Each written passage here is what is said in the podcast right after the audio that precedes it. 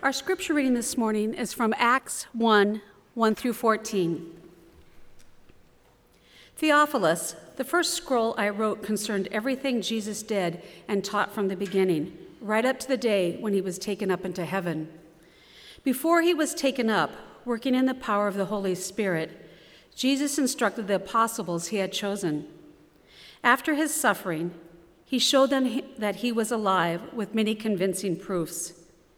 He appeared to them over a period of 40 days, speaking to them about God's kingdom. While they were eating together, he ordered them not to leave Jerusalem, but to wait for what the Father had promised.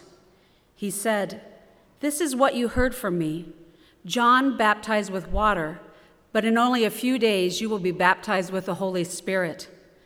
As a result, those who had gathered together asked Jesus, Lord, are you going to restore the kingdom to Israel now? Jesus replied, It isn't for you to know the times or seasons that the Father has set by his own authority. Rather, you will receive power when the Holy Spirit has come upon you, and you will be my witnesses in Jerusalem and all Judea and Samaria and to the end of the earth. After Jesus said these things, as they were watching, he was lifted up, and a cloud took him out of their sight. While he was going away, and as they were staring toward heaven, suddenly two men in white robes stood next to them. They said, Galileans, why are you standing here looking toward heaven? This Jesus, who was taken from you into heaven, will come in the same way that you saw him go into heaven. Then they returned to Jerusalem from the Mount of Olives, which is near Jerusalem, a Sabbath day journey away. When they entered the city, they went to the upstairs room where they were staying Peter, John, James and Andrew, Philip and Thomas, Bartholomew and Matthew, James, Alphaeus' son, Simon the Zealot, and Judas, James's son. All were united in their devotion to prayer, among with women, including Mary, the mother of Jesus, and his brothers. This is the word of the Lord. Good morning. So, this is week three for me in Seattle. And every morning I get up and I have to go from where I'm living to here. So, I go from here to there every morning. I have not taken the same route from here to there on any given morning of any morning for three weeks now. I think I take a different way every day. And I've also found that people have advice on how to get from here to there. And today we're talking about where do we go from here? Well, every morning we, you and I get up, you're going to get up, you got up this morning and you said, How am I going to get there, right? So, what are some of the ways you use? I, I'm looking for some more advice this morning to get from here to there. What do you guys use? How do you navigate Seattle traffic and Seattle city? How do you do that? What's that? A nav system, right. So, what are some navigational systems we use? Waze. I've tried that, doesn't work. what else? Google Maps, tried that, it works sometimes. What, what's that? One bus away. OneBusAway. So, buses, I haven't tried that yet. I'm considering bus work, getting on a bus. I've also considered uh, bike, getting on my bike and biking down here, right? I've tried to figure out that route. That may be an option. But every time, we always have to figure out how we're going to get from here to there. Has anybody never, eh, have you ever had a situation, maybe you shouldn't answer this question. Have you ever had a situation where you didn't get there? I mean, every day I get there, right? I always get there, even though I don't know how I'm going to get from here to there, I always get there, right? I think this applies to, to churches. And today I want to talk to the church, to us as a faith community, about where we are now and where is there for us as a church. Now, we don't know where there is, do we? In fact, that's the big question is where is there? And so one of the disadvantages we have is we don't know yet how to navigate to there because we don't know where there is. And Bill Hybels, who's a pastor in, in leadership, he talks about how do we move and help churches move from here to there. And he talks about leading churches from here to there. But the first thing we have to figure out as a church is where there is. And then what do we find happens when we do find that there is somewhere. We figure out where there is.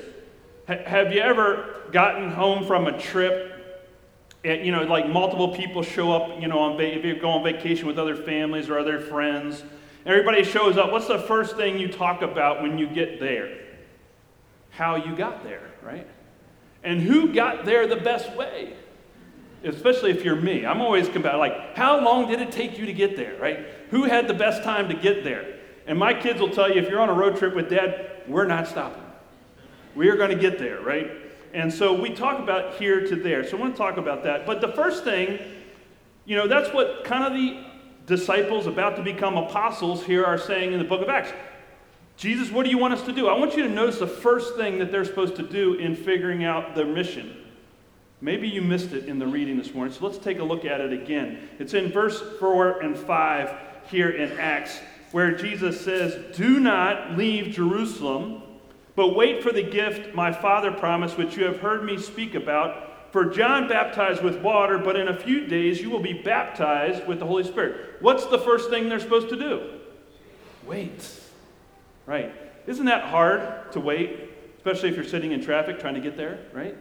That's the impatience part of us. It's hard for us to wait. And he's basically commanding them first thing they're supposed to do is to wait to wait for the Holy Spirit. And I think whenever a church has to navigate from here to there, whenever they have to answer that question, where are we going from here, they have to wait on God.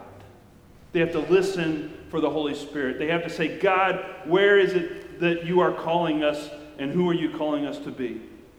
The other question, though, that the apostles then respond, and you know, it's always easy to look back at the disciples and apostles and go, I wouldn't have done that, right? Because we got hindsight. We've got the we've read the whole book of Acts, some of us, and we've read in the scripture. We don't always see their question, but think about it. None of Acts has happened yet. They have not discovered and experienced the Holy Spirit in their lives. And all of a sudden, what's happening is they're saying, what, what they, what's the question they're asking Jesus? Hey, is, is now the time you're going to restore what? The kingdom of Israel. See, one of the temptations for us as human beings, and I think it was their temptation as well, is that we want to take what Jesus taught about the kingdom, right? The kingdom was expansive. They had seen the, the death and resurrection of Jesus Christ, and they had these teachings on the kingdom, this expansive kingdom. And they, what do they do? They want to say, can we fit the kingdom of God into our nation? So they take this big kingdom of God and they say, let's fit it in what we know, right? Do churches ever do that? Does the church ever do it? Does the church ever take the kingdom of God and try and make it fit just in their church? One church? I think the kingdom of God is bigger than one church. And oftentimes, one of the mistakes we make in church, I'm not talking just to First Free Church, but to churches all across America, is we try and take the kingdom of God and we try and fit it in to one church when the kingdom is so much bigger we try and do that because it seems like the disciples, it seems to be beyond their imagination what Jesus has in mind. They can't even think about what Jesus has in mind because they have yet to experience the power of the Holy Spirit. So they don't even, they, they don't even know what they don't know. And so, you know, like Henry Ford said, if he had asked people what they wanted, they would have asked for a faster horse. Right? We tend to go with what we know rather than open to the work of God that may be bigger than we can imagine. So churches have to think kingdom, bigger. You know, they, the apostles, the disciples were thinking faster horse, and Jesus was thinking something totally different, empowered by the Holy Spirit. So he goes on and he is patient with them, and then he goes on and he says, But you will receive power when the Holy Spirit comes on you, and you will be my witnesses in Jerusalem, in Judea, Samaria, and to the ends of the earth. And what he is giving them is he is giving them a mission. He's giving them the mission of the kingdom. We know that to be to be witnesses. We also know from Matthew chapter 28 we're to make disciples. So we our mission is already clear. Our mission has already been laid out for us, and it's the empowering of the Holy Spirit that comes and helps us accomplish our mission. But our mission is what Jesus is saying. It's, it's our witness. How are we witnesses to this kingdom? How are we witnesses to what Jesus is calling us to do and to be in the world. And what does that witness look like? You know, one of the things I appreciate already about First Church is there's a missional DNA in this church. Do you all recognize that? I hope you recognize it. But one of the things I've already recognized here is there's this kind of DNA strand within the life of this church that is missional, that wants to be on mission, that wants to accomplish a mission, that wants to do something for Christ. And I think that's a good thing for a church to have, that it looks beyond itself, just as you heard about Tent City this morning, right? We're looking beyond ourselves into our neighborhoods and into our neighbors. I've heard from missionaries around the world that are looking beyond just the city of Seattle to Judea, Samaria, and to the ends of the earth. So we have a missional DNA here. And I would add to that, though, that First Church is just one missional outpost of the kingdom among many. So I got that from E. Stanley Jones, who I've referenced before, but he says the church is more a missional outpost of this bigger kingdom. And really, we're a one missional outpost, probably among many in Seattle and in the area. And what does it look like for us to be this missional outpost of the kingdom? See, because I think one of the temptations, again, of the church is that we often want to save the church rather than proclaim the kingdom. I, I heard a little bit of that when I came here. Pastor Matt's coming. He's going to what? He's going to save our church. I'm not here to save the church. In fact, I can't save the church. It's humanly impossible for me to save the church. And E. Stanley Jones said this He said, But if the church concentrates its endeavors in saving itself, it will lose itself, for it will break the law of the kingdom. He that saveth his life shall lose it. He or she that saveth his life shall lose it, and he or she that loses their life shall find it. That's a law of the kingdom. And anytime we try and save ourselves, we'll miss the kingdom. We'll actually lose the kingdom. And so we are called to be a missional outpost of this kingdom. And what that means is that we have to make sure the mission is the main thing that we are accomplishing. What do I mean by that? Well, I was a church planter in a previous life, and Don came up to me one Sunday morning just before worship. And Don came up to me, and Don and his wife Travilla were lifelong Methodists. They had grown up in the Methodist church. They were quite a few years older than I was. I won't say their age, doesn't matter. But what matters is that they had grown up in this very uh, this church, this Methodist church that they knew, and we were planting a new kind of church. And as we were coming to worship one morning, a few years into this church plant, Don came up to me and he said, uh, Pastor, you know, I don't like the music here because we were doing what we called postmodern, modern music, and he came to let me know that he didn't like the music in the church. And then he went on and he said, uh, you know, I really miss singing those hymns from the hymnal. And as a pastor, I am sitting there thinking to myself, oh, I know what's coming next. I'm, I'm assuming he's going to ask me for some hymns, right? That's what I'm assuming is that as a church planter and trying to, because we were trying to reach unchurched people, so we were doing things a little differently, and he was missing his home church and missing what he knew, and and so I, I just assumed that Don was going to say, Pastor, can we have some more hymns in worship? And I was getting ready for that question. And then he said this He said, You know, but I've decided it doesn't matter anymore that I can't sing the hymns that I grew up with. He said, Because I look around our church and I see people's lives being changed I see young people following Jesus Christ. I see people who are now believers who were not believers and that is awesome. And he said, I'm here because of the mission of our church, not because of the music. And I thought about that, and I thought about that moment.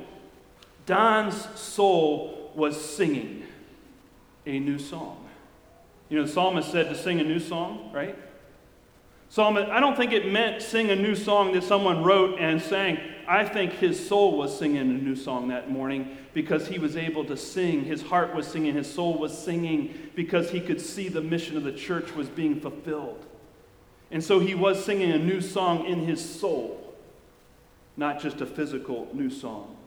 And the point of that is, is that in this missional kingdom, we have to understand that mission drives style, models, methods, strategies, whatever it is. It is all driven by the mission of the kingdom, of the church. It is not driven by other things that are there to help us to fulfill the mission that Christ calls us to. The other thing I've learned about the mission in the kingdom is that it spreads relationally. You know, if you look at this, G- Jesus says, You shall be my witnesses in Jerusalem, in Judea and Samaria, and to the ends of the earth. And we often think, what? Geography. Is that what you think? You know, okay, so I'm wondering if the apostles were thinking, hey, let's go to, they went to Jerusalem, but is our next stop Judea? And then once we get to Judea, then we go to Samaria. You know, they were thinking here to there was geography. I don't think, my interpretation is that Jesus wasn't necessarily saying, I want you to go to these specific places as much as he was saying the kingdom expands. The kingdom is expansive and it expands relationally. If you read through the rest of the book of Acts, you and I would see that the kingdom expands by the empowerment of the Holy Spirit and it expands relationally, not just geographically. And I think that's what Jesus was saying is that this kingdom spreads relationally. But too often we step in and we don't allow that to happen. I've seen the church do this. Not the, I'm not saying the church, this church, but I'm, you know what I'm saying, right? Y'all with me? You still with me? Still with me in the balcony? All right, good. I'm, I'm seeing hands. That's good. So we're talking about the church, capital C. So I was on a board to plant churches in the Northeast, and we had a board meeting. And uh, two day board meeting, and I was in the board meeting. A proposal was brought by the bishop that we needed to shut down a house church in New Jersey, that we needed to tell it to stop doing things, to go back to New York City. That's my read on it. Because what had happened is there was a church in New York City that had started a church and they were planting house churches all around New York City. And one of those churches expanded into New Jersey. They went across the bridge, across the river, and started in New Jersey. And the house church had grown from six to 18 people, it had tripled in its attendance. And the area churches in New Jersey were getting upset that this church was in their territory. Oh, my, my, my. Is that kingdom? Is that a kingdom minded thought? And they said, well, so the bishop said, we need to shut this church. I'm proposing we tell this church to go away. And I'm going, what? You know, I didn't say it that way out loud, right? But as the bishop was proposing this, I said to, I did, you know, I did something you're not supposed to do in this circle, is actually question a bishop. So, see, somebody a long time ago in history drew an imaginary boundary, a geographical boundary that said, your ministry needs to stay on this side of this imaginary boundary, and this other ministry needs to stay on this side of the imaginary boundary. And that boundary was set before any of us were born. And I said to the bishop, I said, So you, I want to get this straight.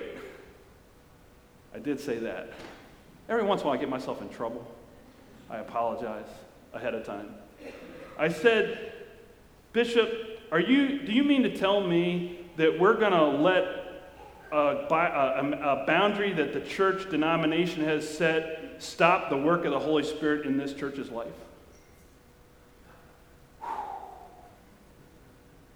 There was a lot of hemming and hawing and hemming and hawing. And then finally, the answer was yes, that's what we're going to do. And I got outvoted. But what I'm saying is that we forget that the kingdom is not about geography. The kingdom and the work and the mission is relationships. And we can't help what the Holy Spirit is doing in relationships when it crosses those boundaries. The Holy Spirit works that way. The Holy Spirit empowers that way. It says, I'm going to take these six people in New Jersey and I'm going to help them become 18 people in New Jersey. That's a Holy Spirit thing. That's not, and that's a kingdom thing. That's a mission thing. That's not a geography lesson. So we have to keep that in mind because here's the thing relationships are more important than being right. relationships are more important than being right. And when we're on mission, when we're in the kingdom, when we're in the missional outpost of the church, we have to keep in mind that our relationship to God, our relationship to one another that God calls us to in this kingdom, is got to be priority. I was in Annapolis. And Annapolis is a boating town, sailing town, Naval Academy. A lot of sailors in Annapolis. A lot of people spend their weekends out on their boats, much like Seattle, I imagine. And so one morning we had Youth Sunday where we encouraged the youth to help with worship. And I was actually talking to a young man later in life. He relayed this story to me because he was agnostic. He had left the church. And I asked him the question, What? So you grew up in the church, but you no longer want to have anything to do with God. You no longer want to have anything to do with the church. What happened? So he relayed this story to me. He said, Well, I showed up for Youth Sunday one morning, and I reported to the head usher. And I got up that morning, I had a jacket on, I had a tie on, I had a button up shirt on, I had my khakis on, and I put my boat shoes on. My boat shoes, you know, because that's what we wear in Annapolis, right? We're boaters. And so he put his boat shoes on, but he didn't put on any socks with his boat shoes. Like, it was already bad enough he had boat shoes and not dress shoes. But then on top of that, he didn't have socks on. So he said, I reported to the head usher at church that morning, and I had my jacket, my tie, my everything was good. And the head usher looked at me and looked at my shoes and saw that I didn't have any socks on, and he said I needed to go home and put socks on if I were going to usher in that church. You know, there are sometimes I like to have a come to Jesus meeting with ushers. What happened in that moment? The usher was more concerned with looking the right way than relationship with this young man. He was more concerned with doing looking right on the outside rather than honoring and prioritizing his relationship to the young man. And more importantly, through that, not understanding that this impacted and influenced this young man's relationship to God and to the church and to the kingdom and to Christ. Now, I'm not, I'm not blaming that usher for everything that happened in that young man's faith journey, but that was the thing that he told me. It stuck with him for years. Think about that. Think about how sometimes our need to be right sometimes gets in the way of someone else's relationship with God. So the mission is always relational. So let me wrap this up. So, how do we know where there is? How do we know we're here, but how do we get there? Where do we go from here? Let me say this I don't know where there is yet. I do know that it's got to be about the kingdom and it's got to be about the mission of the kingdom, that it has to be about relationships, and it has to be about these things. But we're going to discern together where there is. And actually, I'm going to be putting together next year, not right now, but in the beginning of next year, we're going to pull together a discernment team in our church to help discern together where there is. Where is God leading our church? And the two questions we're going to be asking that team to come up answer are this Who is God calling us to be as a kingdom people? So, who is it that we're called to be? And then the second question is What is God calling us to do as a missional outpost of this kingdom? You got that? Who are we to be as kingdom people? And what are we to do as a missional outpost of this kingdom? And then you may be saying, okay, well, that's great, Pastor, but what now? What do we do now? What do you think we do? We wait. We wait for the Holy Spirit. So here's three things I think the Holy Spirit would want us to do as we go from here. Where do we go from here? Three things. First thing I would say worship God. Worship God. We just simply show up and worship. And I mean, when I mean show up, I mean show up. I don't mean just be present. You know, like, all right, I'll, I'll, let you in on Matt's world. So sometimes I can be in my house with my family and not fully present to them, right? Or I can be watching TV with the clicker and someone else in my family is trying to talk to me, but I am not present to them. I am physically present, but I am not fully present. You all get it? You know what I'm saying? Can I get a witness again this morning? Right? All right. So to worship God is to be fully present to God in worship. And that may mean that we're going to have to set aside some of our preconceptions about worship and just simply show up worship. Some of you who know the Bible remember the story of David dancing in his underwear, right? If you don't know that story, go look it up this afternoon, read your Bible, that'd be great. That's not going to happen here in First Church. Let me just put that out there.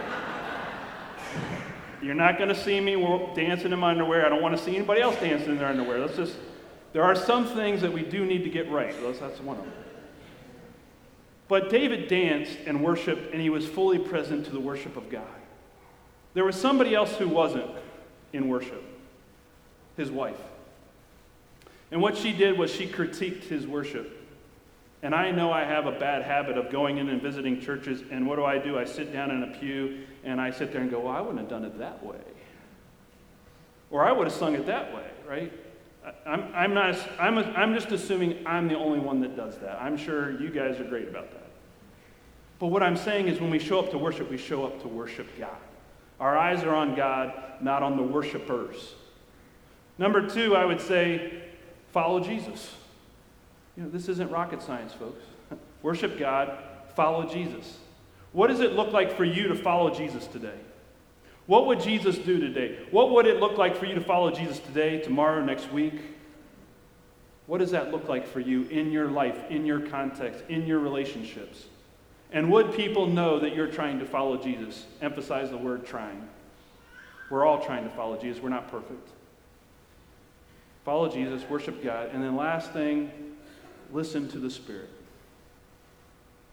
I think the church, we as a church, just need to learn again, anew, what it looks like to listen to the Spirit, to let the Spirit lead us, to listen, discern. And what did the disciples need to do? They needed to pray, to listen.